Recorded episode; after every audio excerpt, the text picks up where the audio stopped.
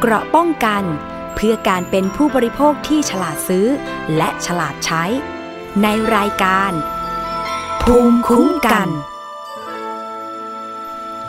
สวัสดีค่ะ คุณผู้ฟังคะ ขอต้อนรับเข้าสู่รายการ ภูมิคุ้มกัน รายการเพื่อผู้บริโภคนะคะ วันนี้ดิฉันชนะทิพไพรพงศ์ค่ะ รับหน้าที่ดำเนินรายการเป็นเพื่อนคุณผู้ฟังนะคะ ทางเว็บไซต์ www.thaipbspodcast.com แอปพลิเคชัน Thai PBS Podcast รวมถึงที่ฟังผ่านสถานีวิทยุที่กำลังเชื่อมโยงสัญญาณอยู่ในขณะนี้ค่ะวันนี้เราจะมาติดตามประเด็นความคืบหน้ากรณีที่มีผู้บริโภคจำนวนหนึ่งนะคะ ร้องเรียนมูลนิธิเพื่อผู้บริโภค และสภาองค์กรผู้บริโภคค่ะ ว่าซื้อเตารีดไอ้น้ำแรงดันสูงจากเพจ Facebook แต่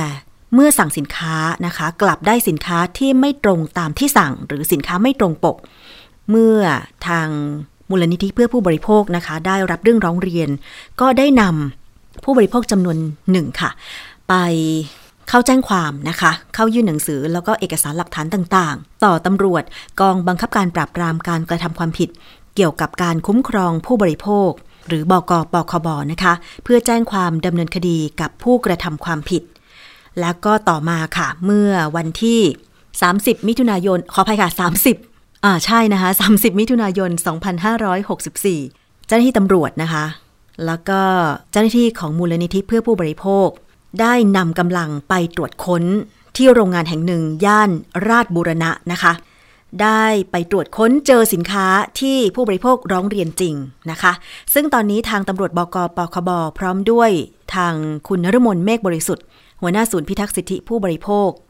มูลนิธิเพื่อผู้บริโภคก็กำลังถแถลงข่าวกันอยู่ที่กองบังคับการตำรวจปราบปราม การกระทำความผิดเกี่ยวกับการคุ้มครองผู้บริโภคนะคะ เราจะไปฟังเสียงสดๆกันเลยกำลังถแถลงข่าวอยู่ในตอนนี้ค่ะ ก็จะมีการประสานกับทางมูลนิธิเพื่อคุ้มครองผู้บริโภคต่อไปครับ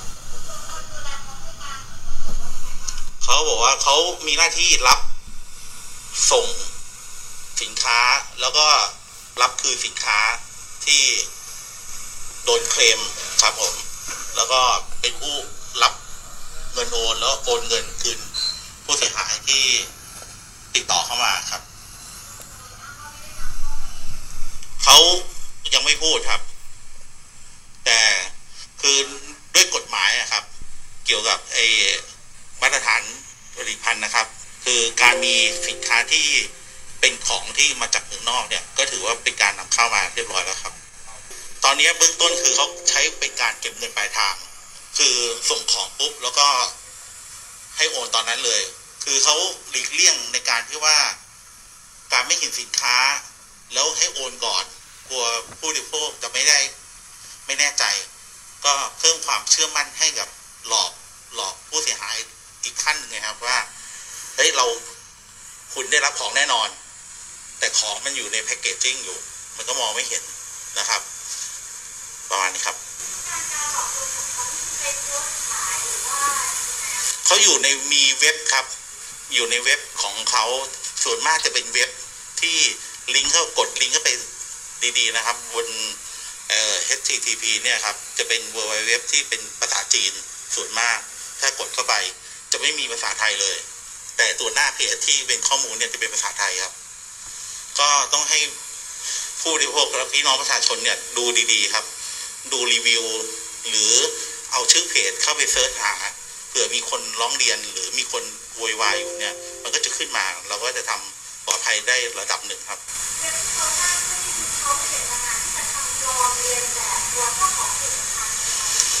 ไม่ได้เรียนแบบเลยครับ คือเขาเอารูปอย่างที่เห็นอยู่ตรงนี้ครับเขาเอารูปของเจ้าของผลิตภัณฑ์มาโชว์ในราคาแล้วเอาราคา อย่างที่ท่านผู้การพูดนะครับ คือเขาราคาอย่างเตาเอ่อพัดลมไอ้น้ำเนี่ย ตัวละสองพันกว่าบาท เขามาโพสขายเก้าร้อยบาทนึกออกไหมครับ มันก็คือเอาราคามาหลอกผู้บริโภคแล้วถูกกว่าราคาจริงแล้วก็จะได้ของ เพราะว่าเมื่อส่งของแล้วค่อยจ่ายตังค์มันหลอกมันมีสเต็ปกระบวนการพัฒนาขึ้นไปในการหลอกลวงมากขึ้นครับ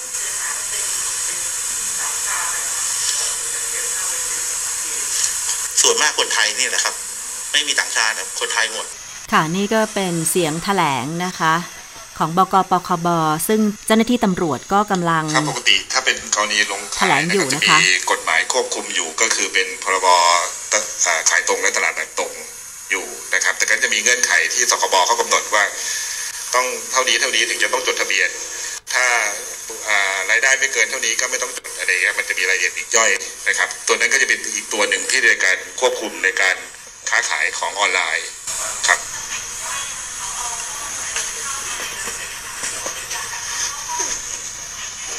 คือคือการนำเข้าข้อมูลในเท็จอาจจะเอาเข้ามาปุ๊บแล้วก็ไม่ได้ของเลย แล้วก็ปิดเฟซหนีนะครับแต่นี้ก็คือเขาก็ส่งของปกติ แต่ได้ไม่ตรงปก ทั้งนี้ทั้งนั้นก็จะเป็นความผิดตามพรบคุ้มครองผู้บริโภค มาตรา47 ด้วย ในระหว่างการถแถลงข่าวก็จะมีผู้สื่อข่าวนะคะ ที่ไปร่วมทำข่าวถแถลงสอบถามนะคะ เกี่ยวกับการดำเนินคดีด้วยนะคะ คุณผู้ฟังเรียนเรียนตรงๆนะครับกรณีอย่างนี้เนี่ยก็คือการที่เราจะพิสูจน์เจตนาว่าเป็นช่อโกงเนี่ยมันต้องต้องอาจจะต้องมีผู้เสียหายเป็นจำนวนมากนิดหนึ่งนะครับ เพื่อให้เรารู้เจตนาชัดเจนว่าเขาจะมีเขามีเจตนาทุจริตตั้งแต่ต้นนะครับ ในส่วนอา ของปคบกปคบเองเนี่ยเราก็จะดำเนินการรวบรวมเป็นหลักฐาน และดูจากจำนวนผู้เสียหาย แล้วมาดูอีกทีว่าเข้าความผิดช่อโกงหรือเปล่านะครับอีกครั้งหนึ่งนะครับ แต่เบื้องต้นเนี่ยที่เราทำปฏิบัติการในวันนี้ร่วมกับมูลที่เพื่อผู้บริโภคเนี่ยเราต้องการปราบนะครับต้องการปราบให้พี่น้องประชาชนเห็น และก็ประชาสัมพันให้พี่น้องประชาชนเห็นว่าควรจะต้องดูสินค้าหรือเลือกซื้อสินค้ายังไงนะครับ เพื่อเพื่อความปลอดภัยของพี่น้องประชาชน ประชาชนเป็นหลักครับ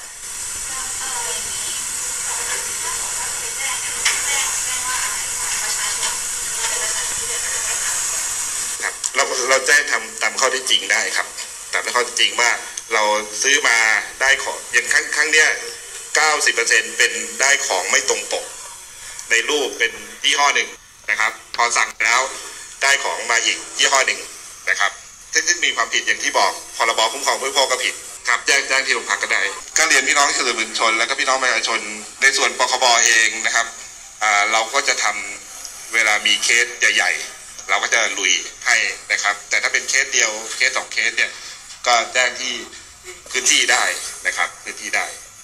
ค่ะอันนี้ก็เป็นส่วนของทางเจ้าหน้าที่ตำรวจบกปคบนะคะ ก็คือพลตำรวจตรีนัทศักดิ์ชาวนาใสยผู้บังคับการ บคบค่ะ ที่ตอบคำถามสื่อมวลชนถึงการดำเนินคดีกับผู้กระทำความผิดนะคะ หลอกขายสินค้า ผ่านสื่อสังคมออนไลน์ ผ่านเว็บไซต์ แล้วก็ส่งสินค้าให้ไม่ตรงตามที่ผู้บริโภคสั่งนะคะ คุณผู้ฟัง อย่างกรณีที่มีการถแถลงข่าวเนี่ยนะคะ มีการนำสินค้านะคะ มาโชว์ด้วยค่ะว่ามีสินค้าอะไรบ้างที่หลอกขายผู้บริโภคนะคะ ที่สามารถจับได้เป็นเตารีดไฟฟ้าค่ะ เตารีดไอ้น้ำแรงดันสูงที่มีผู้บริโภคร้องเรียนเนี่ยนะคะ คือ โฆษณาขายนะคะ ตามเพจ Facebook ต่างๆ แล้วก็เว็บไซต์ก็คือขายตามเพจที่มีชื่อว่าใช้ภาษาอังกฤษหมดเลยนะคะ แต่ว่ามีการใช้ยี่ห้อสินค้าจริงในการมีภาพประกอบโฆษณาด้วยก็คือ ใช้เตารีดยี่ห้อ T f o u l ซึ่งหลายคนรู้จักนะคะ แต่เมื่อส่งสินค้าเนี่ย กลับเป็นยี่ห้อของจีน ไม่ตรงปกแน่นอนนะคะ แล้วก็โฆษณาตามเพจ Facebook เช่น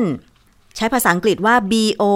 J I A T U นะคะ อีกเพจหนึ่งชื่อว่า J M ขีด A R T E R อีกเพจหนึ่งใช้ชื่อว่า T f o u l B H T S นะคะ แล้วก็มีการโฆษณาขายในราคาถูกกว่าท้องตลาดทั่วไป เมื่อผู้บริโภคหลงเชื่อ สั่งซื้อ กลับส่งเตารีดไอ้น้ำแรงดันสูง ยี่ห้อของจีนไปให้ ซึ่งในการเข้าไปตรวจโกดัง แล้วก็ตรวจยึดสินค้ามาได้ เตารีดไฟฟ้าเนี่ยได้ถึงจำนวน 3,091 หน่วย และนอกจากนั้นยังมีสินค้าอื่น ๆ ที่รอการขายอีก ก็คือพัดลมจำนวน 96 หน่วย แล้วก็เครื่องไมโครเวฟจำนวน 58 หน่วยนะคะ คุณผู้ฟัง ซึ่งความผิดเมื่อสักครู่ทางเจ้าหน้าที่ตำรวจก็ได้บอกไป ในการถแถลงข่าวแล้วแต่ว่าขอนำรายละเอียดมาเพิ่มเติมอีกครั้งหนึ่งนะคะ เพื่อเป็นการย้ำเตือนว่า ผู้ที่คิดจะทำการค้าขายออนไลน์ และหลอกลวงผู้บริโภค ก็ต้องระมัดระวังให้ดีว่าจะมีความผิดตามกฎหมายก็คือสำหรับกรณีนี้เนี่ยเข้าข่ายการไม่ปฏิบัติตามพระราชบัญญัติมาตรฐาน ผลิตภัณฑ์อุตสาหกรรมพุทธศักราช 2511 ค่ะ ข้อหาก็คือนำผลิตภัณฑ์อุตสาหกรรมที่มีพระราชกฤษฎีกากำหนดให้ต้องเป็นไปตามมาตรฐาน โดยไม่ได้รับอนุญาตเข้ามาเพื่อจำหน่ายในราชอาณาจักร เข้าข่ายฝ่าฝืนมาตรา 21 โทษตามมาตรา 48 ต้องระวังโทษจำคุกไม่เกิน 2 ปี หรือปรับไม่เกิน 2 ล้านบาท หรือทั้งจำทั้งปรับนะคะ 2 ก็คือโฆษณาเพื่อจำหน่ายหรือมีไว้เพื่อจำหน่าย ซึ่งผลิตภัณฑ์อุตสาหกรรม ที่ไม่ได้รับอนุญาตให้ทำหรือนำมา เพื่อจำหน่ายในราชอาณาจักร เข้าข่ายฝ่าฝืนมาตรา 36 โทษตามมาตรา 55 ต้องระวังโทษจำคุกไม่เกิน 6 เดือน หรือปรับไม่เกิน 5 0 0แสนบาท หรือทั้งจำทั้งปรับค่ะตอนนี้ก็กำลังรวบรวมพยานหลักฐานที่เกี่ยวข้องในการตรวจค้นโกดังครั้งนี้นะคะ เพื่อจะดูว่าเข้าข่าย ผิดกฎหมาย ในข้อหาช่อโกงประชาชนหรือไม่ เพราะสำหรับการร้องเรียนนำมาซึ่งการจับกลุ่มนะคะ ผู้กระทำความผิดเจ้าของสินค้าที่โกดังเก็บของย่านราชบูรณะครั้งนี้เนี่ย ก็เนื่องจากว่ามีผู้บริโภคผู้เสียหาย สั่งซื้อ เตารีดไอ้น้ำแรงดันสูง ยี่ห้อทีฟาวแต่ว่ากลับได้สินค้าเป็นยี่ห้อของจีน ซึ่งเป็นสินค้าไม่ตรงตามที่สั่ง ไปร้องเรียนที่มูลนิธิเพื่อผู้บริโภค และสภาองค์กรผู้บริโภคเนี่ยจำนวน 60 คน แล้วทราบมาว่ามีผู้ร้องเรียนมีจำนวนเพิ่มขึ้นก็คือไปร้องเรียนเพิ่มนะคะ คุณผู้ฟัง เพราะฉะนั้นเนี่ยนี่เป็นอีกหนึ่งครั้งนะคะที่จะเห็นได้ว่าการหลอกลวงการซื้อขายออนไลน์เนี่ยมันทำได้ง่ายมากเลย ถึงแม้ว่าผู้บริโภคเนี่ยจะพยายาม อย่างรัดกุมในการที่จะตรวจสอบข้อมูลก่อนสั่งซื้อสินค้าแล้วก็ตาม อย่างกรณีนี้เนี่ยนะคะที่บอกว่าผู้หลอกลวงเนี่ยได้ไปเปิด Facebook อย่างเช่นชื่อ T-File BHTS แล้วก็พอกดเข้าไปเนี่ยนะคะ ก็จะไปลิงก์กับเพจ หรือว่าเว็บไซต์ที่เป็นภาษาจีนเหมือนที่ทางเจ้าหน้าที่ตำรวจได้ กล่าวไปในการถแถลงข่าว ซึ่งพอเข้าไปในเว็บไซต์ขายสินค้าที่เป็นภาษาจีนก็ทำให้เราเนี่ยอ่านไม่ออกบางคนก็คือ ไม่ได้อ่านภาษาจีนออกอะไรอย่างเงี้ยนะคะ ซึ่งดิฉันด้วยเหมือนกันเนี่ย พอเข้าใจผิดว่ามันเป็นว่ามันเป็นสินค้าตามที่เราสั่งก็เลยสั่งไป แต่กลับได้สินค้าไม่ตรงปกนะคะ เพราะฉะนั้นจึงนำมาซึ่งการดำเนินคดีในครั้งนี้ แต่ว่าตอนนี้ค่ะเราจะไปสอบถามรายละเอียดเพิ่มเติมนะคะ กับคุณนฤมลเมฆบริสุทธิ์ หัวหน้าศูนย์พิทักษ์สิทธิผู้บริโภค มูลนิธิเพื่อผู้บริโภคที่ร่วมแถลงข่าวในครั้งนี้ค่ะ สวัสดีค่ะ คุณนฤมลคะ สวัสดีค่ะ รายละเอียดเป็นยังไงบ้างคะ เมื่อสักครู่ทางเจ้าหน้าที่ตำรวจทางบกปคบได้ พูดถึงการดำเนินคดีตามกฎหมาย แต่ว่าอออยากจะขอทราบรายละเอียดเพิ่มเติมกับการดำเนินคดี ผู้กระทำความผิดหลอกลวงผู้บริโภคครั้งนี้นะคะค่ะ ก็ตอนนี้ตำรวจก็ไปเขาเรียกว่าเก็บสิ่งของที่ผิดกฎหมายนะคะ เพราะว่ามันมีหลายผลิตภัณฑ์นะคะ ซึ่งก็ไปเจอเนี่ยไม่ใช่เรื่องแค่เตารีดที่เราอ่ารับเรื่องร้องเรียนเอาไว้นะคะแต่พบว่ามันมี เอ่อเครื่องใช้ไฟฟ้าชนิดอื่นอย่างเช่นพัดลมไมโครเวฟด้วย ซึ่งก็ไม่มีมอกทุกชิ้นเลยนะคะอืมเป็นสินค้าจากต่างประเทศทั้งหมดเลยหรือเปล่าคะใช่ค่ะใช่ค่ะ แล้วก็เป็นเหมือนสินค้าลอกเลียนแบบอะค่ะ แล้วก็มันมันก็ไม่ใช่ลอกเลียนแบบนะคะ คือมันผลิตที่ต่างประเทศเลยอืมแต่ประเด็นสินค้าตรงเนี้ยมันเหมือนกับเอาอ่ายี่ห้อดังมาขึ้นเว็บไซต์เพจของตัวเอง แล้วก็เอาส่งสินค้าให้กับผู้บริโภคเป็นของอีกแบบหนึ่งนะคะ ซึ่งก็เหมือนกับสินค้าไม่ตรงปก นะคะค่ะแล้วก็ประเด็นแบบเนี้ยที่เจอแน่ๆเนี่ยโดนโดนแน่ๆก็คือเรื่องของการนำเข้าผลิตภัณฑ์โดยที่ไม่ได้รับอลองจากมอกนะคะ ซึ่งก็ค่ะมีโทษด้วยนะคะจำคุกไม่เกินสองปีปรับไม่เกินสองสองล้านบาทค่ะหรือทั้งจำทั้งปรับอืมนะคะ อันนี้เป็นโทษแน่ๆนะคะเพราะว่าทุกชิ้นเนี่ยไม่ได้รับการรับรองเลยค่ะนะคะ แล้วก็มีเรื่องของโฆษณานะคะ ซึ่งก็มีโทษจำคุกเหมือนกันนะคะค่ะหกเดือนปรับไม่เกินห้าแสนบาทค่ะ เจ้าของโกดังทางตำรวจเป็นเป็นเจ้าของสินค้าค่ะเองไหมคะ คุณนฤมลเขาบอกว่าเขาแค่เป็นคนรับส่ง แล้วเจ้าของสินค้าตัวจริงล่ะคะเขาแค่พนักงานค่ะอืมไม่ใช่คนคือวันที่ไปจับเนี่ยเขาเขาเขาให้ข้อมูลแค่ว่าเขาเป็นแค่พนักงาน เป็นคนแค่คอยส่งสินค้าเท่านั้นค่ะเหมือนรับออเดอร์มาแล้วก็ส่งสินค้าให้กับผู้บริโภคค่ะอ๋อเหรอคะแล้วแบบนี้ทางค่ะเจ้าหน้าที่ตำรวจบกปคบนี่จะสืบก็สต้องวนสืบสวนต่อค่ะ หาต้นตก็อต้องสืบสวนต่อค่ะ ผู้นำเข้าใช่ค่ะเจ้าของสินค้าด้วยใช่ไหมคะ ใช่ค่ะ ถูกต้อง อันนี้เป็นเรื่องของการแถลงว่ามันมีตำรวจดำเนินการเพื่อเอ่อแจ้งความคืบหน้านะคะ เรื่องของการดำเนินคดี เรื่องของการดำเนินการ ส่วนการที่จะไปสืบว่าต้นตอใครนำเข้าหรือผลิตอย่างไรเออหรือเข้ามาได้อย่างไรเดี๋ยวตำรวจเขาจะไปดำเนินการต่อในส่วนนั้นนะคะซึ่งค่ะเป็นอำนาจหน้าที่ของ ทางปคบอยู่แล้วนะคะ สรุปส่วนคืของออ่ามีผู้บริโภคที่ร้องเรียนไปที่มูลนิธิเพื่อผู้บริโภควันก่อนสอบถาม คุณธนัทบอกว่ามี 60 คน แต่น่าจะมีเข้ามาเพิ่มนี่ ยอดผู้ร้องเรียนมีมากกว่า 60 คนไหมคะ คิดว่ามากกว่าค่ะ เพราะว่าเรามีทราบว่าจากเครือข่ายองค์กรผู้บริโภคที่ต่างจังหวัดเนี่ยก็มีเรื่องร้องเรียนไปที่เครือข่ายด้วยอืมนะคะ ซึ่ง ตรงเนี้ยเราคิดว่าเราก็คงจะต้องรวบรวมต่อนะเพื่อนำส่งให้ทางปคบดำเนินการ เพื่อให้รวบรวมผู้เสียหายนะคะค่ะเพราะถ้ายิ่งมีตัวเลขผู้เสียหาย เยอะเท่าไหร่เนี่ยบกปคบเขาก็จะทำหน้าที่ได้เยอะมากขึ้นเนาะค่ะแล้วก็สามารถที่จะรวบรวมข้อมูลผู้เสียหายเนี่ยเข้าไปอ่าดำเนินการว่ามันมีกลุ่มอ่ามิจฉาชีพมาหลอกขายสินค้าแบบนี้ยังไงนะคะค่ะอันี้ก็เป็นอำนาจหน้าที่ที่ตำรวจเขากำลังดำเนินการอยู่ค่ะ ค่ะคือยังไม่สามารถจับกลุ่มเจ้าของสินค้าได้ แต่ว่าดำเนินคดีกับผู้ที่รับว่าเป็นพนักงานจัดส่งสินค้า กี่คนคะคุณนฤมลง่ายๆขั้นตอนตอนเนี้ยก็คือการยึดสินค้าที่เห็นว่าผิดกฎหมายไว้ก่อนค่ะเนาะแล้วก็ขั้นตอนการต่อไปก็คือขั้นตอนการตรวจสอบของเจ้าหน้าที่ตำรวจว่าจะสืบสาวไปถึงผู้จำหน่ายยังไงนะคะ ผู้นำเข้ายังไง อันนี้เป็นหน้าที่ของเจ้าหน้าที่ตำรวจค่ะนะคะ ที่จะดำเนินการต่อ ตอนเนี้ยเขาต้องยึดของกลางไว้ก่อนค่ะ เพื่อที่จะไม่ให้จำหน่ายต่อ นะคะ เพื่อที่จะไม่ให้ดำเนินการต่อค่ะนะคะ เพราะฉะส่วนั้นนการสืบสาวเราเรื่องเนี่ยแน่ๆแหละเรื่องสินค้าเนี่ยค่ะ ที่ตำรวจมองว่าน่าจะผิดกฎหมายแน่นอน ก็คือเรื่องผิดมาตรฐานอุตสาหกรรม เพราะว่าอืมคุณไม่ได้รับการรับรองนะคะ อันนี้แน่ ๆที่ที่เจอนะคะ แต่ว่าประเด็นว่า ผิดแล้วเนี่ย ผู้บริโภคได้รับประโยชน์ได้รับความเสียหายหรือเปล่าเนี่ย อันนี้ต้องอยู่ที่ผู้บริโภคที่รับสินค้านี้ไป คือคือยินยอมยังไม่ได้มาร้องเรียนแต่ใช้ไปแล้วเนี่ยแล้วเกิดปัญหานี้อีกรอบนึงค่ะ ที่อยากให้ฝากแจ้งเข้ามาด้วยค่ะเพราะเรายังเอ่อไม่มีข้อมูลผู้บริโภคที่ใช้สินค้านี้แล้วเกิดปัญหามันยิ่งจะทำให้อ่าทางตำรวจทำงานได้ง่ายขึ้นอืมในส่วนของความเสียหายของผู้บริโภคที่ใช้แล้วมันอาจจะโอ้โหระเบิดออกมานะคะ เพราะว่ามาตรฐานอุตสาหกรรมมันไม่มีอันนี้ยังไม่มีข้อมูลที่ร้องเรียนเข้ามา ซึ่งส่วนใหญ่ร้องเรียนเข้ามาตรงตรงอ่าจะมีเรื่องของสินค้าไม่ตรงปก คือเมื่อเขารับสินค้าไปแล้ว พอไม่ตรงปก แต่ก็ไม่ได้แกะใช้ใช่ไหมคะ ก็ไม่ไม่ได้ใช้สินค้านั้น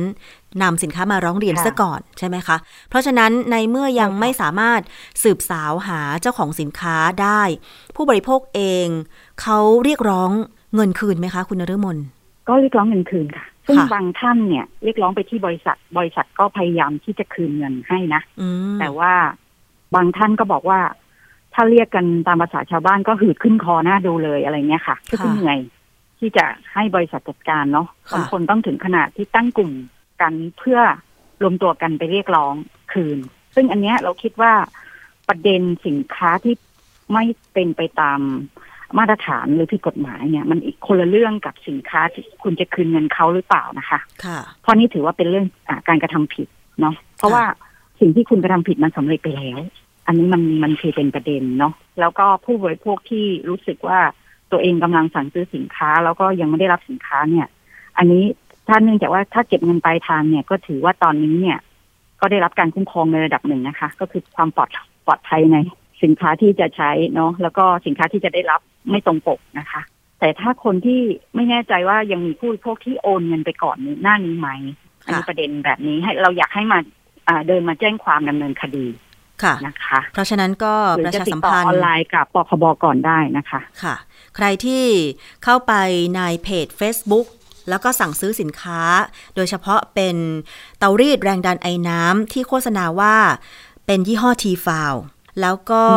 ได้สินค้าไม่ตรงปกก็คือได้สินค้ายี่ห้อจีนนะคะ ก็สามารถที่จะไปร้องเรียนที่มูลนิธิเพื่อผู้บริโภค หรือว่าตำรวจบกปคบได้นะคะ ทางช่องทางไหนคะคุณนรมนค่ะ ถ้ามูลนิธิเพื่อผู้บริโภคก็ผ่านเว็บไซต์ได้เลยนะคะ หรืออีเมลนะคะ complain at consumer thai org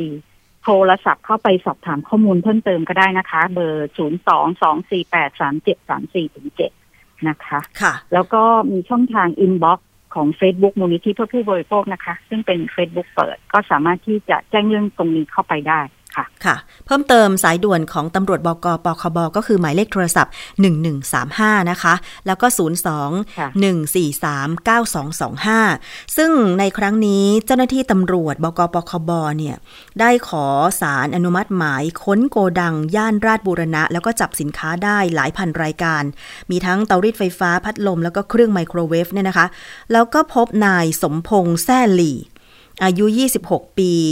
นะคะมีภูมิลำเนาอยู่อำเภอเชียงดาวจังหวัดเชียงใหม่ แสดงตนเป็นผู้ดูแลแล้วก็นำตรวจค้นนะคะอันนี้ก็คือรายละเอียดการแถลงข่าวในครั้งนี้ แต่ว่ามันมีเจ้าของสินค้าตัวจริงเข้ามาเกี่ยวข้องด้วย เห็นบอกว่า ทาง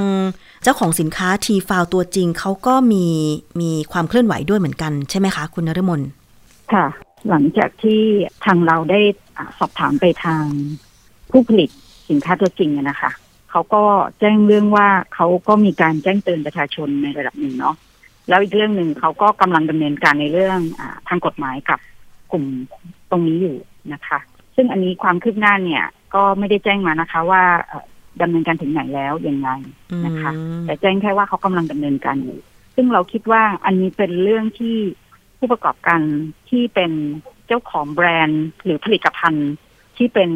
ต้นฉบับเนี่ย ควรจะลุกขึ้นมาดำเนินการเรื่องนี้นะคะ เพราะเราทราบจากที่ทางตำรวจเนี่ยว่ามันมีกลุ่มที่ถูกปลอมยี่ห้อพัดลม ก็มีการอ่าผู้ประกอบการเขาก็มาดำเนินคดีเองเลยว่าอืมีมผู้เสียหายแจ้งเขามา แล้วเขาเนี่ยต้องมาดำเนินคดี โดยใช้รวบรวมข้อมูลของเพจที่เอาชื่อเขาไปอ้างเนี่ยค่ะค่ะมาแจ้งความนะคะ ซึ่งเราเห็นว่า เรื่องอันนี้เนี่ยเราก็ขอชื่นชมทุกทุกคนนะคะ ที่กำลังจะดำเนินการก็ดีนะคะ หรือที่ดำเนินการไปแล้วเนี่ย บริษัทที่เป็นผู้ผลิตเนี่ยค่ะ ที่ออกมาช่วยกันรับผิดชอบต่อสังคม ช่วยเหลือประชาชนที่เขาอาจจะไม่ทราบเนาะค่ะว่า หรือบางทีเขาอาจจะไม่มีช่องเขาอาจจะไม่รู้ว่าเขาจะเดินทางไปแจ้งความยังไง หรือเขาอาจจะไม่สามารถไปแจ้งความได้ด้วยตัวเอง เนื่องจากว่าติดสถานการณ์โควิดบ้าง หรือว่า ภารกิจในการเดินทางมันไม่คุ้มกับสิ่งที่มันเกิดขึ้นนะคะ บางท่านก็อาจจะสูญเสียเงินไปเลย ราคาพันกว่าบาทเนี่ยเขามองว่าถ้าเกิดเขาต้องไปแจ้งความหรือดำเนินการอะไรเนี่ย มันอาจจะไม่คุ้มกับสิ่งที่เขาต้องต้องแลกไปอะนะคะค่ะเขาก็บางคนก็ไม่ได้ไปแจ้งความ แต่สิ่งที่เราอยากให้ประชาชนเดินเรื่องเข้ามาแจ้งความเนื่องจากว่าตอนเนี้ยมีการแจ้งเบาะแสแบบออนไลน์ได้ค่ะ ไม่ต้องเราอยากให้เดินทางมาใช้ช่องทางนั้นให้เสียเวลาค่ะใช่ไหมคะ ก็แจ้งทางออนไลน์แล้วก็ ค่ะ ส่วนการจะเรียกสอบสวนหรืออะไรเนี่ย เราคิดว่าตรงเนี้ยค่ะ มันก็เป็นเรื่องที่ตำรวจก็ต้องรวบรวมภารกิจ รวบรวมข้อมูลของผู้เสียหายเข้ามาดำเนินการนะคะค่ะ ซึ่งตัวเจ้าของสินค้าที่เป็นเจ้าของแบรนด์ตัวจริง ผู้ผลิตตัวจริงเนี่ย จริง ๆเขาก็มีความเสียหายใช่ไหมคะ ว่าเนี่ยโดนแอบอ้าง คนก็อาจจะไปเสียความรู้สึกกับแบรนด์ตัวจริงด้วยเนาะเพราะว่าคือค่ะใจจริงของผู้บริโภคเนี่ยก็อยากสั่งซื้อสินค้าที่ตัวเองเชื่อมั่นในคุณภาพ เชื่อถือค่ะในคุณภาพค่ะแต่ว่ามาโดนหลอกลวงค่ะด้วยการโฆษณาที่ว่า ขายสินค้าราคาถูกกว่าท้องตลาดทั่วไปแบบเนี้ยนะคะ ทั้งคนที่แอบอ้าง อันเนี้ยต้องดำเนินคดีตามกฎหมายให้ถึงที่สุดใช่ไหมคะแล้วก็ผู้ที่เป็นเจ้าของสินค้าเนี่ยก็ควรที่จะดำเนินคดีผู้ที่แอบอ้างแบรนด์ของตัวเองให้ถึงที่สุด เพราะไม่เช่นนั้นแล้ว บางทีนะ ค่ะคนไม่เข็ดหลาบก็อาจจะแอบอ้างต่อไป ใช่ไหมคะคุณนรมนใช่ค่ะ คือจริง ๆ มันมีมุมมองที่ผู้บริโภคมองในเรื่องนี้นะคะ ว่าค่ะจริง ๆ แล้วเนี่ย ถ้าเกิดผู้ประกอบการที่เป็นเจ้าของแบรนด์ไม่ดำเนินการเนื่องจากอะไรอืมนะคะเนื่องจากว่าถ้าเกิดว่าเรามองในเชิงลบเนี่ยก็มองว่ามีส่วนรู้เห็นในเรื่องนี้ไหมนะคะ แต่ถ้าเกิดว่าในเชิงผู้ประกอบการ เราเขาก็อาจจะมองว่า ตรงเนี้ย เขาก็แจ้งเตือนแล้วนะคะค่ะซึ่งการเตือนเนี่ยบางทีผู้บริโภคก็จะมารู้ทีหลังแต่เราคิดว่าการดำเนินคดีกับผู้ประกอบการของผู้ประกอบการเองเนี่ยมันจะทำให้ผู้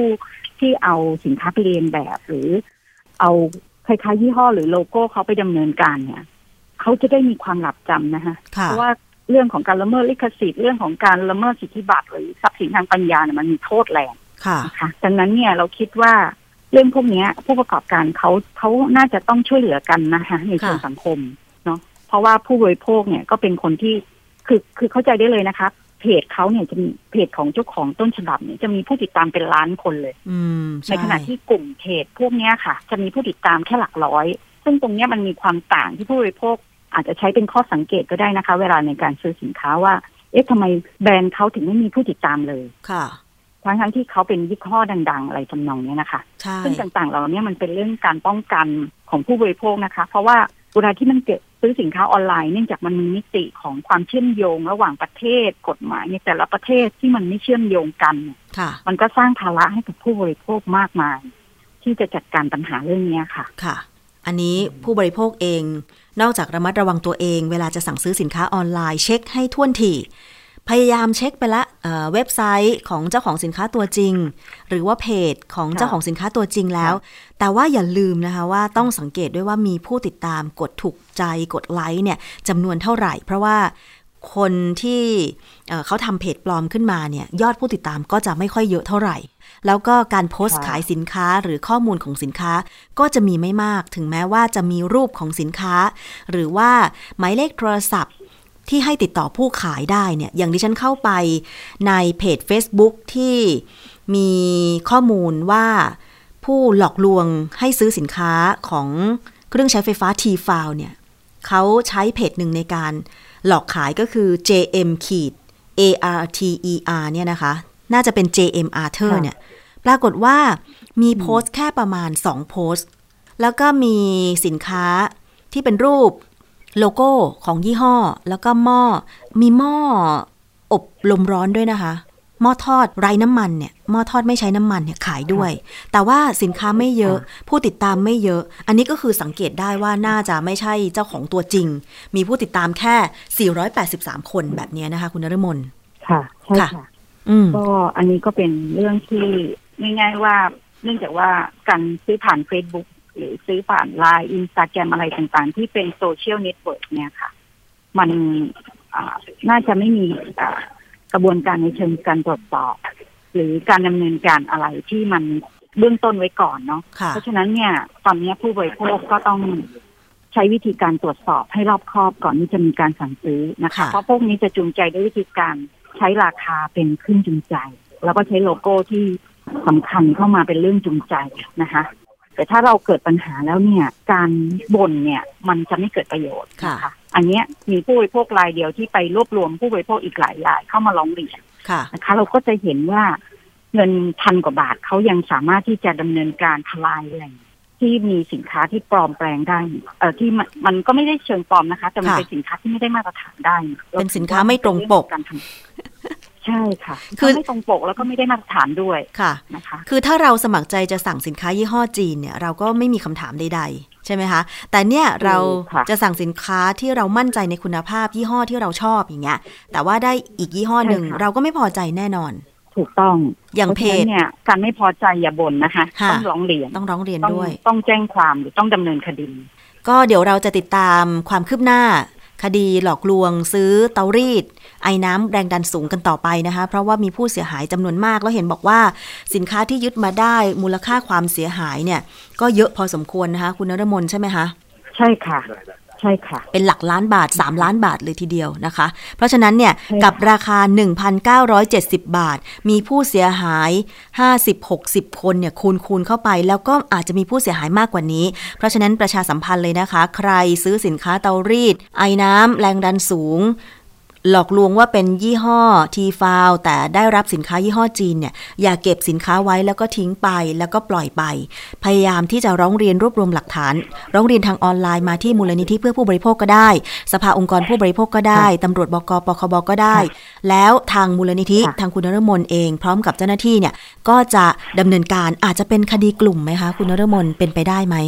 ได้ค่ะ อาจจะยินรวดีมรับเรื่องร้องเรียนที่เกี่ยวข้องกับเรื่องอื่นได้นะคะไม่ค่ะจำเป็นจะต้องเป็นเรื่องเกาหลีเรื่องเดียวเอาละค่ะ ขอบคุณคุณนรมนเมฆบริสุทธิ์มากเลยค่ะ วันนี้ให้รายละเอียดเกี่ยวกับเรื่องนี้นะคะ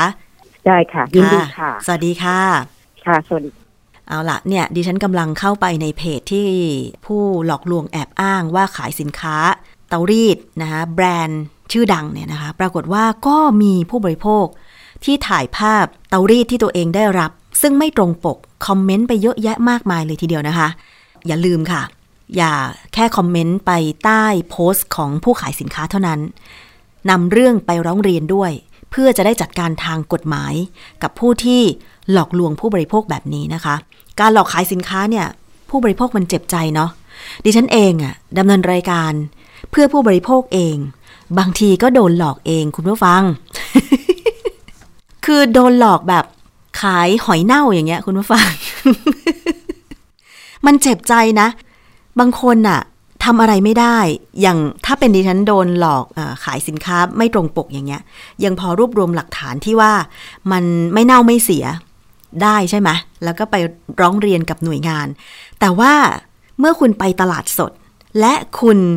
จะไปซื้อสินค้าอาหารสด อย่างเช่นหอยแครงอย่างเงี้ย คุณเห็นกองด้านหน้าเป็น หอยแครงเป็นๆยังอ้าปากอยู่เลยนะคะตัวใหญ่ ๆ แต่เมื่อคุณบอกกับแม่ค้าว่า เอาสองกิโลกรัม คือแม่ค้าเขาไม่อนุญาตให้เราเลือกหอยเป็นตัวตัวใส่ถุงนะ เขาก็จะแบบมีพนักงาน เอาขันมาตักให้เราอะซึ่งเขาช้อนใต้กองนั้นอะด้านข้างที่อยู่ติดกับเขาอะแล้วก็ช่างกิโลให้เราอะซึ่งในตอนนั้นเราไม่ได้เห็นไง ว่าลักษณะหอยที่เขาช้อนลงใส่ถุงให้เราอะมันยังอ้าปากมันยังสดอยู่ไหมอะไรอย่างเงี้ยเราเห็นเฉพาะที่เขาเอามาหลอกวางปกบนกองอะค่ะคุณผู้ฟัง อันเนี้ยคือแบบโดนหลอกแล้วเจ็บใจมากเลย แล้วก็ตั้งปณิธานกับตัวเองว่า เราจะไม่กลับไปซื้อ หอยจากแม่ค้าเจ้านั้นอีกนะคะได้แต่ทำเท่านี้อะค่ะ คุณผู้ฟัง เพราะว่าเมื่อกลับมาถึงบ้านเนี่ย เอาหอยมาลวกเนี่ย มันเน่าไปแล้วอะ พอแกะออกมามันกินไม่ได้มันเหม็น เราก็ต้องทิ้งไป เราเก็บหลักฐานได้เฉพาะภาพถ่ายหรือคลิปอะค่ะคุณผู้ฟัง คืออันนี้บางทีผู้บริโภคก็ไม่สามารถทำอะไรได้จริง ๆ นอกจากคำว่า ฉันจะไม่กลับไปซื้อสินค้าของแม่ค้าเจ้านี้อีกแล้ว ใครที่หลอกลวงผู้บริโภคก็จะไม่ได้รับความน่าเชื่อถือ ไม่มีคนไปซื้ออีกต่อไป สุดท้ายก็จะเจ๊งนะคะ คุณผู้ฟัง มันเป็นเรื่องตลกที่บางทีก็ขำไม่ออกนะฮะแต่พยายามที่จะทำให้มันเป็นเรื่องขำๆไปนะ เพราะฉะนั้นก็ฝากเตือนถึงคุณแม่ค้าพ่อค้าด้วยกันละกัน ขายสินค้าต้องมีคุณภาพเนาะอีกเรื่องหนึ่งนะคะ ก็เป็นเรื่องของถูกหลอกเหมือนกัน อันนี้ถูกหลอกซื้อรถหรูค่ะผู้เสียหายกว่า 100 คนนะคะ ไปแจ้งความกองปราบปราม หลังถูกนายหน้าหลอกขายรถหรู ในราคาที่ถูกกว่าท้องตลาดอีกแล้ว อ้างว่าเป็นรถตัดออกจากการประมูล แต่พบว่ารถทั้งหมดเนี่ยเช่าจากบริษัทเพื่อนำมาขาย สร้างความเสียหายกว่า 400 ล้านบาทนะคะหนึ่งในผู้เสียหายที่ไปแจ้งความครั้งนี้ก็คือนางสาว นิยนุชการจนะมงคลค่ะ ถูกหลอกซื้อรถหรูนะคะ เธอกล่าวว่าได้รับการติดต่อจากรุ่นพี่ที่สนิทกันมากกว่า 10 ปี บอกว่ามีรถยี่ห้อ BMW ที่ต้องการ ช้นะคะ มาขายให้ในราคาที่ถูกกว่าท้องตลาดประมาณประมาณหนึ่งนะคะ โดยที่ผู้นำมาขายอ้างว่าเป็นรถที่มาจากการตัดออกจากการประมูลของกรมบังคับคดี และบางคนถูกอ้างว่าเป็นรถจากสำนักงานปปสด้วย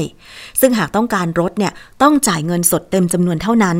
ส่วนเอกสารประจำรถจะนำมาให้ภายหลังประมาณ 3-6 เดือน ผู้เสียหายกล่าวต่อว่าเมื่อ 24 มิถุนายนที่ผ่านมา มีบุคคลอ้างตัวว่าเป็นเจ้าของรถ มาติดตามขอรถคืนที่บ้าน จึงสอบถามและทราบว่าเป็นรถที่ถูกปล่อยเช่ามาจากบริษัทแห่งหนึ่ง จึงถูก นำรถคืนไป ส่วนเงินค่ารถที่จ่ายไปกับผู้ที่มาเสนอขายก็ยังไม่ได้รับคืน และขาดการติดต่อไป จากนั้นเมื่อหาข้อมูลเพิ่มจึงพบว่ามีผู้เสียหายถูกหลอกในลักษณะเดียวกันจำนวนมากค่ะ จึงได้รวมกลุ่มกันไปแจ้งความดำเนินคดีกับกองปราบปรามนะคะหนึ่งในผู้ประกอบการรถให้เช่าค่ะนาย ฤตนูเลี้ยงสกุลนะคะ ก็ยอมรับว่ารู้จักกับนายโน่ซึ่งเป็นผู้ที่นำรถไปขายให้กับผู้อื่น แล้วก็เคยทำธุรกิจจัดหารถยนต์ปล่อยเช่ามาก่อน แต่ธุรกิจปิดตัวลงไป จากนั้นนายโน่คนนี้ยังอ้างว่าจะทำธุรกิจต่อโดยจะมาติดต่อเช่ารถกับตัวเอง เพื่อนำรถไปรับรองบุคคลสำคัญ ซึ่งบริษัทได้ปล่อยเช่ารถยนต์หรูให้กับนายโน่ไปหลายสิบคัน แต่ไม่ทราบว่าที่แท้จริงแล้วเนี่ยนายโน่นำรถที่เช่าของตัวเองไปเนี่ยไปขายต่อให้กับคนอื่นอีกทีหนึ่งในช่วงแรกเนี่ยนายโน่ก็จ่ายค่าเช่ารถตรงเวลาตลอดเลย แต่เมื่อต้นเดือนมิถุนายนที่ผ่านมานายโน่ค้างค่าเช่ามากกว่า4ล้าน5แสนบาท ขณะนี้ก็ไม่สามารถติดต่อกับนายโน่ได้ทำให้บริษัทต้องไปติดตาม รถคืนจากผู้ที่ซื้อเอง และได้คืนมาทั้งหมดแล้วนะคะ อย่างไรก็ตามค่ะ ยังมีบริษัทให้บริการเช่ารถถูกนายโน่หลอก อย่างน้อย 15 บริษัทนะคะ ส่วนผู้เสียหายที่ซื้อรถจากไนโน่ทั้งโดยตรงและผ่านคนกลาง มีมากกว่า 160 คน มูลค่าความเสียหายกว่า 400 ล้านบาท นอกจากนี้ไนโน่ยังสร้างความน่าเชื่อถือ ด้วยการเช่าบ้านหรู และติดต่อให้ผู้เสียหายเข้าไปรับรถที่บ้านเหล่านั้น พร้อมกับให้สำเนาเอกสารประจำตัว บัตรประจำตัวประชาชน และทะเบียนบ้านกับไนโน่ให้กับทุกคนด้วยเอออันนี้ก็หลอกมากหลอกไม่จริง ๆ นะคะ ไปเช่ารถจากบริษัทของเพื่อน แล้วก็นำไปขายให้คนอื่นต่อนะคะทำให้ผู้ซื้อก็จ่ายเงินไนโน่ไปละนะคะแต่ว่าไนโน่ไม่เอาเงินไปจ่าย ซึ่งการเช่ากับการซื้อเนี่ยลักษณะของกรรมสิทธิ์มันต่างกันนะคุณผู้ฟัง เพราะฉะนั้นใครที่คิดจะซื้อรถแล้ว มีโฆษณาบอกว่าตัดล็อตมาจากการประมูล จึงถูกกว่าท้องตลาดอันเนี้ยอย่าเพิ่งหลงเชื่อ มันไม่มี มันไม่มีจริงหรอกค่ะ สินค้าดีราคาถูกไม่มีในโลกนะคะ มันต้องตามต้นทุนการผลิตแน่นอน ถ้าจะสบายใจเนี่ยควรจะไปซื้อรถกับบริษัทรถดีกว่า เนาะหรือถ้าคุณจะซื้อมือสองมือสามอะไรอย่างเงี้ย ก็ไปซื้อกับเต็นท์รถ จ่ายเงินปุ๊บ ต้องได้รับโอนปับ๊บนะ อย่าไปรอว่าอีก 3 เดือน 6 เดือนเอกสารประจำรถถึงจะโอนได้ อันเนี้ยไม่น่าเชื่อถือละนะคะ คุณผู้ฟัง อันนี้เอามาเตือนกันนะคะ สำหรับช่วงแรกของรายการภูมิคุ้มกันรายการเพื่อผู้บริโภคค่ะ อีกช่วงหนึ่งนะคะ คิดก่อนเชื่อ ดิฉันคุยกับดรแก้วกังสดานนภัยนักพิษวิทยาค่ะ ในเรื่องของยุคโควิด -19 นี้ ควรเสริมสารอาหารอะไรดีไปฟังกันค่ะ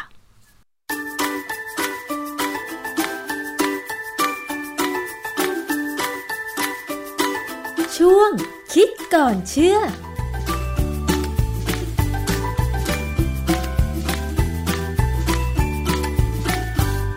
พบกันในช่วงคิดก่อนเชื่อกับดรแก้วกังสดานนภัยนักพิษวิทยากับดิฉันชนาทิพไพรพงศ์นะคะ วันนี้พูดถึงเรื่องของอาหารค่ะ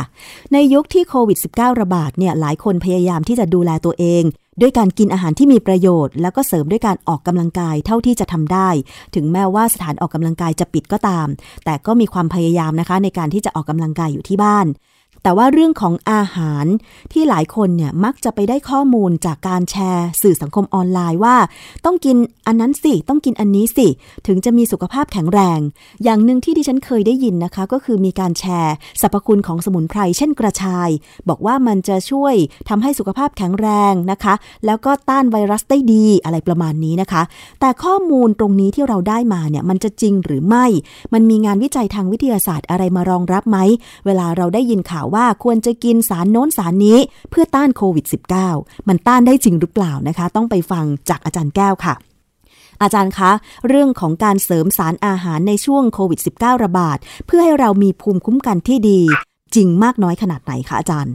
เรื่องนี้นะเรื่องการกินอาหารหรือว่าการเสริมอาหารให้มากกว่าเดิมเนี่ยนะที่เราปกติเรากินอาหาร ถ้าเรากินครบห้าหมู่เนี่ยการเสริมเนี่ยไม่จำเป็นใช่ไหมฮะแต่ว่าบางครั้งเนี่ย เรามีความรู้สึกว่ามันต้องเพิ่มนี้สักหน่อยนะเพราะช่วงนี้มันระบาดมีมีโรคระบาดเราก็อยากให้ภูมิต้านทานดี การเสริมแบบเนี้ยอาจจะได้ผล หรืออาจจะเป็นแค่กำลังใจนะฮะอือฮึผมไปเจอใน Facebook ของคนหนึ่งเขาก็อ้างข้อมูลจากคนที่เคยเป็นนักการเมืองบ้านเราเนี่ยนะเขาบอกว่าควรจะกินวิตามินซีกับสังกะสีอืมให้มากขึ้น เพื่อช่วยเรื่องภูมิคุ้มกันเขาก็พูดแค่ไปเปรยๆแค่เนี้ยก็มีคนหนึ่งผู้หญิงคนหนึ่งเป็นหมอ หมอคนเนี้ยเขาทำงานเกี่ยวกับ anti aging ก็คือการเวชศาสตร์ชะลอวัยค่ะเขาบอกขึ้นไปอวยในใน Facebook เลยว่า เป็นเรื่องจริงเห็นไหมหมอบางคนมีคนบางคนอะโจมตีว่าอาหารเสริมไม่มีงานวิจัยรับรองเห็นไหมนักการเป็นคนเนี้ยยังมีความรู้ดียังสามารถพูดได้ หมอผู้หญิงคนเนี้ยเขาก็ทำคลินิกเสริมความงามด้วย แล้วเขาก็ขายพวกอาหารเสริม แต่ว่าคนที่เขาเข้ามาพูดเนี่ยที่เป็นนักการเมืองบ้านเราแต่เขาเลิกไปแล้วเนี่ยเขาก็บอกว่า ขึ้นมาพูดใหม่ว่า ควรกินเฉพาะภายใต้คำแนะนำของแพทย์ที่ตรวจแล้วพบว่าสารอาหารนั้นขาดเท่าไหร่ยังไงอะไรเงี้ยนะคือสรุปแล้วเนี่ยการจะเสริมสารอาหารโดยเฉพาะแร่ธาตุหรือวิตามินเนี่ยถ้าจะเสริมในลักษณะที่สูงสูงๆเพื่อใช้บำบัดโรคหรือป้องกันโรค แบบชนิดที่ว่ากังวลมากๆเนี่ยควรอยู่ภายใต้การดูแลของแพทย์ หรือเภสัชกรค่ะเพราะว่าเภสัชกรจะเรียนเรื่องทั้งนี้พวกนี้มาด้วย ประเด็นที่น่าสนใจคือว่า บางทีเวลาคนพูดถึงเรื่องผลิตภัณฑ์เสริมอาหารที่เป็นแร่ธาตุหรือวิตามินเนี่ย เวลาเขาพูดเขาพูดแบบปากพาไป คือเขารู้แต่เขาก็รู้กว้างๆโดยเฉพาะพวกนักการเมืองเนี่ยจะรู้กว้างๆแต่ถ้าถามลงลึกเนี่ยไม่ได้ ถ้าถ้าไม่เตรียมข้อมูลที่เป็นวิชาการจริง ๆ เนี่ยเขาจะพูดไม่ได้แล้วถ้าพูดไปเนี่ยอาจจะผิดพลาด เพราะฉะนั้นเนี่ย เป็นเรื่องที่สำคัญว่าถ้าเราได้ยินใครพูดเรื่องแบบเนี้ยต้องหาข้อมูลเชิงลึกถ้าสามารถค้นในอินเทอร์เน็ตได้เนี่ยจะดีนะฮะอาจารย์คะสิ่งที่นักการเมืองคนนั้นพูด การเสริมข้อมูลโดยเป็นแพทย์ทำให้คนหลงเชื่อได้ง่าย ๆ เหมือนกันนะอาจารย์เพราะว่ามองเห็นแล้วว่าอ๋อคนที่เสริมข้อมูลนั้นเป็นแพทย์นี่ แสดงว่าเชื่อถือได้สิใช่ไหมอะไรอย่างเงี้ยอาจารย์ คือคือความจริงเนี่ยมันมีผลิตภัณฑ์เป็นเครื่องดื่มไม่ซ้ำมีวิตามินซีกับสังกะสีเนี่ยขายอยู่ใน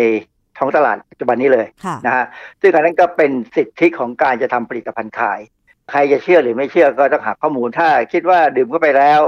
ตัวเองได้ประโยชน์ก็ก็แล้วแต่ เพราะว่ามันไม่ได้มีอันตรายมากขนาดไหนนะฮะมันแค่มากเกินไปเราก็ขับทิ้งออกนะฮะทีนี้แต่ที่สำคัญคือสังกะสีกับวิตามินซีเนี่ยมีผลกับภูมิต้านทานไหมในระดับหนึ่งคือใช่ แต่ในระดับที่เอาจริงจังคุยกันเรื่องจริงจังเลยเนี่ย แค่สองตัวนี้ไม่พอนะแค่สองตัวนี้ไม่พอทีนี้มันมีบทความทบทวนเอกสารเรื่องหนึ่งชื่อ role of food nutrients and supplementation in fighting against viral infections and boosting immunity review บทความเนี่ยเป็นบทความที่ถ้าอ่านแบบถ้าใครไปอ่านเนี่ยจะรู้เลยว่าเขียนใช้ทันสมัยมาก เพราะว่าเขามองในลักษณะของกรณีเนี่ยที่โควิดมันกำลังระบาดเนี่ยว่าควรจะกินอะไรเพิ่มเติม ซึ่งเป็นเรื่อง ในในบทความเนี่ยละเอียดและยาวนะ แต่ว่าโดยสรุปเนี่ยก็จะพูดว่าและธาตุที่มีบทบาทเนี่ยก็คือสังกะสีเซเลเนียม เหล็ก แล้วก็โครเมียม พวกเนี่ยจะมีบทบาทเคยมีงานวิจัยเหมือนกันว่ามันช่วยในการเพิ่มระดับภูมิคุ้มกันไวรัสอย่างกรณีการเสริมวิตามินซีเนี่ยเขามีงานวิจัยว่ามันลดความรุนแรงของโควิด -19 ได้นะในในโอกาสที่มันจะติดเชื้อทางเดินหายใจนะฮะ ส่วนสารอาหารอื่นๆเนี่ยนะที่เราต้องการในปริมาณน้อย ซึ่งภาษาอังกฤษเขาเรียกว่าไมโครนิวเทรียนเนี่ยนะ เช่น วิตามิน A C D E พวกนี้มีส่วนสำคัญมากเลยในการทำงานของภูมิคุ้มกัน ภูมิต้านทานในตัวเราเนี่ยนะในการต่อสู้กับเชื้อโรคต่างๆ แต่ที่สำคัญที่สุดการขาดสารอาหารที่ต้องการในปริมาณน้อยเนี่ยนะไม่ว่าชนิดไหน แค่ขาดแค่ตัวเดียวเนี่ยนะหรือได้ไม่พอที่ร่างกายต้องการเนี่ย มันส่งผลเสียต่อกระบวนการในร่างกายทั้งหมดเลย รวมถึงภูมิต้านทาน นั่นคือเหตุผลนั่นคือเหตุผลที่ว่าเราถึงพยายามแนะนำว่ากินอาหารให้ครบตามที่ควรจะเป็นมีโปรตีน มีไขมันมีคาร์โบไฮเดรตมีผักเป็นผลไม้เพราะผักผลไม้เนี่ยส่วนใหญ่จะเป็นแหล่งของวิตามินและก็แร่ธาตุค่ะอันนี้ที่สำคัญคือพื้นฐานจริง ๆ เนี่ยของอาหารที่เราต้องการเพื่อไปใช้ในการเพิ่มพูนหรือหรือดำรง ภูมิต้านทานภูมิคุ้มกันเนี่ยให้มันปกติเนี่ย พื้นฐานจริง ๆ คือตัวแรกเลยคือโปรตีน คือถ้าไม่มีโปรตีน เราก็จะไม่มีแอนติบอดีเพราะแอนติบอดีเป็นโปรตีนนะฮะแล้วแล้วก็อีกอย่างหนึ่งเซลล์เม็ดเลือดขาวพวก T-cell ซึ่งมีหน้าที่ในการต่อสู้กับเชื้อโรคโดยตรงเนี่ยเวลาจะสร้างเนี่ยต้องใช้โปรตีนเยอะมากนะฮะเพราะฉะนั้นถ้าใครก็ตามที่ขาดโปรตีน แล้วพยายามจะเสริมนู่นเสริมนี่ยังไงยังไงภูมิต้านทานก็ไม่ขึ้นโดยเฉพาะในคนที่จะต้องฉีด ฉีดวัคซีนเนี่ยนะถ้าเป็นคนขาดสารอาหารเนี่ยโดยเฉพาะโปรตีนเนี่ยฉีดยังไงภูมิต้านทานก็ไม่ขึ้น ฉีดเข้าไปก็เปล่าประโยชน์เพราะฉะนั้นที่เรามีปัญหาว่าคนที่บางคนฉีดวัคซีนแล้วไม่ได้ผล ฉีดวัคซีนแล้วก็ยังติดเชื้อเนี่ยนะประเด็นหนึ่งแน่ๆเลย คือภูมิต้านทานเขาไม่ขึ้น เพราะเขากินอาหารไม่ครบค่ะโอ้อาจารย์ แบบเนี้ยคนที่พยายามงดเนื้อสัตว์ หรือว่ากินมังสวิรัตแบบเนี้ยเขามีโอกาสที่จะขาดโปรตีนไหมอาจารย์ เขาต้องกินโปรตีนจากพืช เช่นถั่วให้ให้ครบให้ได้ คือคือในพืชในใบพืชในถั่วอะไรก็ตามเนี่ยนะมันก็มีโปรตีนที่ร่างกายต้องการสำหรับคนที่กินมังสวิรัตเนี่ยนะควรจะศึกษาตัวเองหรือพยายามทบทวนว่า ช่วงไหนที่เขากินอาหารแบบไหน แล้วช่วงนั้นเนี่ยเขาไม่เป็นหวัดเลยเนี่ย การที่ไม่เป็นหวัดเลยเนี่ยแสดงว่าระบบภูมิคุ้มกันเนี่ยดี เพราะเพราะว่าอะไร เพราะว่าไวรัสที่ก่อให้เกิดโรคหวัด ธรรมดาเนี่ย มันมีอยู่ในอากาศทั่วไปมีอยู่แต่ไม่หมด เราภูมิต้านทานต่ำเมื่อไหร่เป็นหวัดเมื่อนั้นนะฮะเพราะฉะนั้นเนี่ยดูลักษณะของการกินอาหาร เช่นกินผักอะไรกินถั่วอะไรกินโปรตีนจากเต้าหู้ยังไงอะไรเงี้ยนะซึ่งมันจะเป็นตัวบอกว่าได้โปรตีนพอไหม แต่ว่าแน่ๆ คนที่เป็นมังสวิรัตเนี่ยมีโอกาสเสี่ยงต่อการขาดกรดอะมิโนหลายตัว เช่นพวกที่เป็นกรดอะมิโนที่มีกรรมฐานเป็นองค์ประกอบ เพราะฉะนั้นเขาต้องกินงา ให้พอ แล้วจากโปรตีนแล้วเนี่ย พลังงานก็สำคัญ คนที่พยายามลดน้ำหนักพยายามจะไม่อยากอ้วนนะนะกลัวอ้วนพยายามไม่กินแป้งไม่กินน้ำตาลเนี่ยนะก็จะขาดพลังงานแต่ที่พลังงานนี่สำคัญมากค่ะเพราะเวลาเวลาเราจะสร้างอะไรต่ออะไรเนี่ยจะสร้างแอนติบอดีจะสร้างเซลล์ใหม่เนี่ยเราใช้พลังงานมหาศาล เพราะฉะนั้นถ้าขาดแป้งขาดไขมันขาดน้ำตาล ไม่มีพลังงานเลยเนี่ยก็ไม่ได้นะเพราะฉะนั้นต้องกิน แต่ว่า กินให้มันอยู่ในลักษณะที่ว่าพอเหมาะอย่างเช่น พยายามกินในรูปของข้าวค่ะไขมันน้อยหน่อย แต่ไขมันก็ต้องกินอยู่ ไม่กินไม่ได้เหมือนกันไขมันนี่เป็นตัวพาวิตามินหลาย ๆ อย่างเข้าร่างกาย และไขมันก็ต้องพยายามกินที่เป็นไม่อิ่มตัวหน่อยค่ะนะแต่ว่า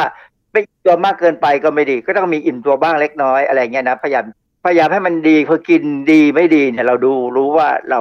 เป็นหวัดไม่เป็นหวัดอืมผมเอาเอาหวัดเนี่ยเป็นตัววัดเลยหวัดธรรมดาเนี่ยนะ หวัดธรรมดาคือไม่ได้เป็นมากมายอะไรมีแค่น้ำมูกนิดหน่อยอะไรเงี้ยนะแล้วก็ตัวร้อนนิดหน่อย แล้วเราก็หายค่ะอย่างเงี้ยคือหวัดธรรมดาแล้วถ้าเรากินอาหารดี กินวิตามินดีเลือดแร่ธาตุดีเนี่ย มันก็จะกลับมาปกติได้นะฮะอืมค่ะปัจจัยอื่น ๆที่อาจจะเป็นไม่ใช่สารที่เป็นสารอาหารเนี่ยนะเขาเรียกว่านอนนิวเทรียนเนี่ยก็อาจจะมีผลช่วยบ้างในการกระตุ้นเกี่ยวกับระบบภูมิคุ้มกันให้ดีขึ้นนะฮะเช่นสมุนสมุนไพรที่เราเคยพูดไปก็คืออย่างเช่นตีพราตีพราเนี่ย ก็มีตัวหลักง่ายๆเลยคือมะขามป้อม สมอสมอไทย สมอพิเภกอะไรพวกเนี้ยนะซึ่งพวกเนี้ยคือเราไม่จำเป็นต้องกินทุกวันหรอกแต่นานๆกินสักทีหนึ่งนะเพราะว่าอะไรสมุนไพรเนี่ยมากเกินไปก็ก่อปัญหาเหมือนกัน เพราะว่าให้สารเคมีที่ไม่ใช่สารอาหารเนี่ยร่างกายต้องขับออกค่ะถ้าขับออกบ่อยๆมากๆเนี่ยไตก็ทำงานหนักก็จะมีปัญหากับไตเพราะฉะนั้นนานๆกินทีไม่มีปัญหาอะไรมันก็จะช่วยกระตุ้นระบบการทำงานระบบของภูมิต้านทานให้ดีขึ้นค่ะ เช่นเดียวกับกระชายหรือเปล่าอาจารย์ เพราะว่าตั้งแต่โควิด -19 ระบาดเนี่ยดิฉันได้ยินว่าเนี่ยควรจะเสริมสมุนไพรอย่างเช่นอะไรนะ ก่อนหน้านี้มีมีที่แก้ไข้อะค่ะอาจารย์เออพวกฟ้าทลายโจรอะไรอย่างนี้ใช่ไหมก่อนหน้านี้ก็บอกว่ากินฟ้าทลายโจรสิ ต่อมาก็บอกกินกระชายสิ ซึ่งทั้งสองตัวเนี่ยก็เป็นสมุนไพร เพราะฉะนั้นถ้าอาจารย์บอกว่าสมุนไพรมันมีสารเคมี ที่ไม่ใช่อาหารถ้าเรากินเข้าไปมากๆ เกินความต้องการร่างกายก็ขับออก เพราะฉะนั้นไม่ว่าจะเป็นสมุนไพรอะไร เช่นกระชายเนี่ยก็ไม่ควรกินเยอะเหรอคะ ถ้ากินเป็นอาหารนี่ก็พอดีพอดีใช่ไหมอาจารย์ กระชายกินในลักษณะของอาหารเนี่ยไม่น่ามีปัญหา เพราะว่าเออเราก็ไม่ได้ใส่เยอะค่ะ กระชายเนี่ยเขามีความเผ็ดร้อนในตัว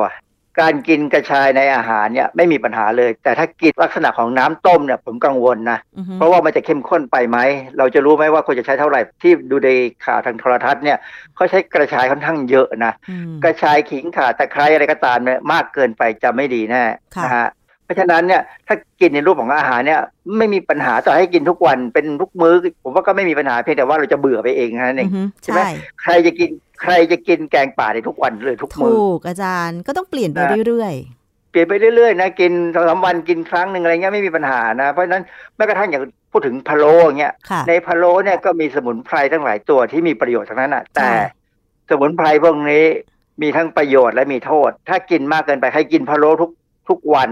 วันละสามมื้อ ก็ได้ผลมีปัญหาเหมือนกันแหละนะฮะเพราะฉะนั้นสรุปแล้วเนี่ย กินอาหารให้หลากหลาย อย่างที่เราพูดตลอดเวลากินอาหารให้หลากหลาย กินให้พอเหมาะมีผักผลไม้ แล้วกินให้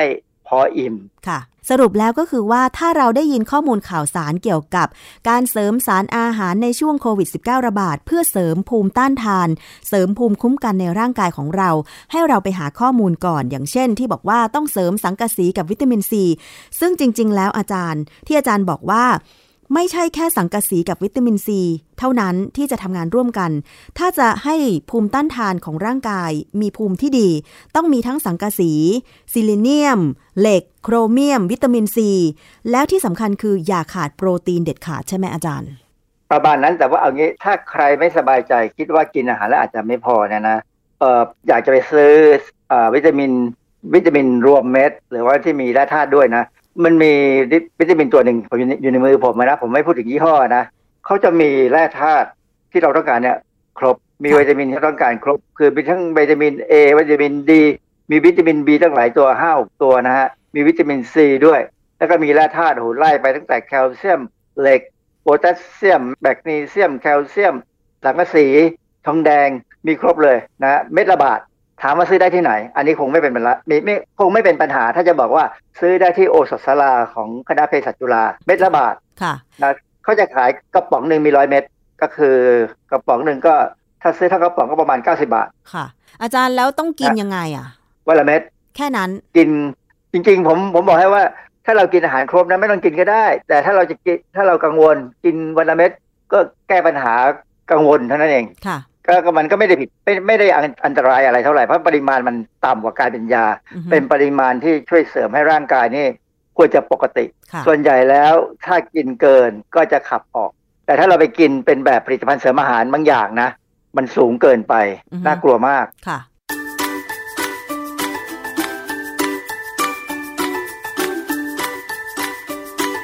ช่วงคิดก่อนเชื่อ